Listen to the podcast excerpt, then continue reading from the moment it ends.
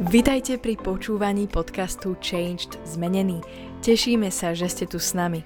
Veríme, že toto slovo prinesie požehnanie, zjavenie a Božiu moc do vášho života. Tieto podcasty robíme aj ako videá, ktoré si môžete pozrieť či už na YouTube, alebo cez sociálne siete Facebook, Instagram aj TikTok, kde nás nájdete pod menom Changed Zmenený. Prajeme vám príjemné počúvanie.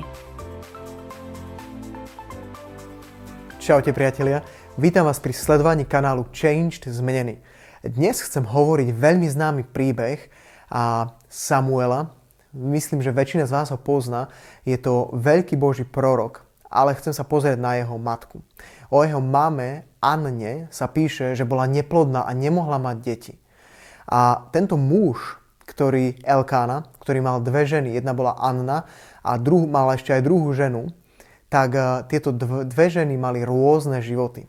Jedna žena, Anna, mala trápenie v živote. Mala bolesť, nemohla mať dieťa, bola síce milovaná svojim mužom, ale ako keby nemohla naplniť to Božie povolanie, pre ktoré ona vedela, že tu je. Druhá žena mala všetko. Mala deti, bola spokojná, bola šťastná, mala sa dobre a Elkana ju tiež miloval.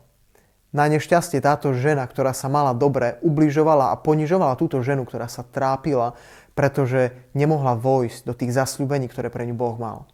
Ale tu prichádza zlom, kedy oni každý rok chodia do chrámu a modlia sa, hľadajú Boha, prinašajú obeď.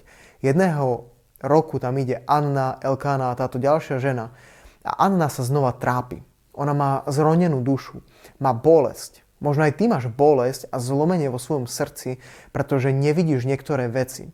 Pretože vidíš, že ostatní to majú a ty nie. A vieš, že toto je Bože požehnanie a ono má byť v tvojom živote a nerozumieš tomu, prečo nie je v tvojom živote. A trápiš sa a bojuješ. Anna je napísané, že ničoho nejedla. Plakala a jedného dňa, keď oni všetci jedli, a sú tam a veselia sa, majú normálny dobrý život. Anna sa dvihne s plačom a odchádza do chrámu. Tam si sadne pred hospodina a vylieva si svoju dušu.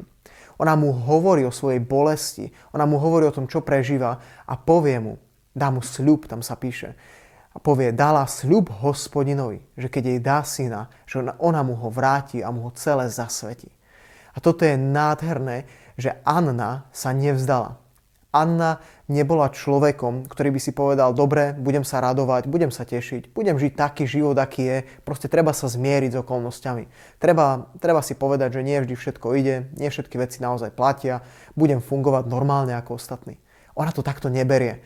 Ona vie, že ja budem smútiť, ja budem radšej plakať, ja sa budem radšej trápiť, ja radšej budem vylievať svoju dušu pred Bohom a utiekať sa k Bohu, ako si povedať, že je to blbosť a budem ísť s davom, pôjdem radšej s ľuďmi a budem veriť tomu, čo hovoria ľudia. Toto je bláznovstvo. Ona radšej bola pred Bohom a vylievala svoju dušu. A tam príde Eli, ktorý si myslí, že je opýta a po dlhšom rozhovore jej povie, nech ti hospodin splní to, čo si ho prosila. To je ako keby Božia odpoveď do jej života a Boh povie, dávam ti, máš splnené to, čo si odo mňa chcela. A toto, ja verím tomu, že ona to prijala vierou že ona to zobrala, uverila v svojom srdci, lebo ona vstane z toho chrámu a píše sa, že išla jesť a radovala sa a proste potom sa narodí Samuel. Chcem ťa veľmi pozbudiť, aby si ty bol a bola mužom nádeje a ženou nádeje. Ten, ktorý sa nevzdá. Ten, ktorý si nepovie, je mi ľahšie tešiť sa, je mi ľahšie žiť život, že si poviem, že tieto veci neplatia. Toto už nie je zrejme pre mňa, lebo to nevidím.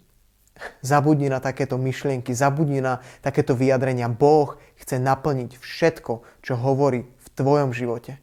Nevzdaj sa, buď vytrvalý, Boh naplní svoje slovo. Maj sa krásne. Čauko.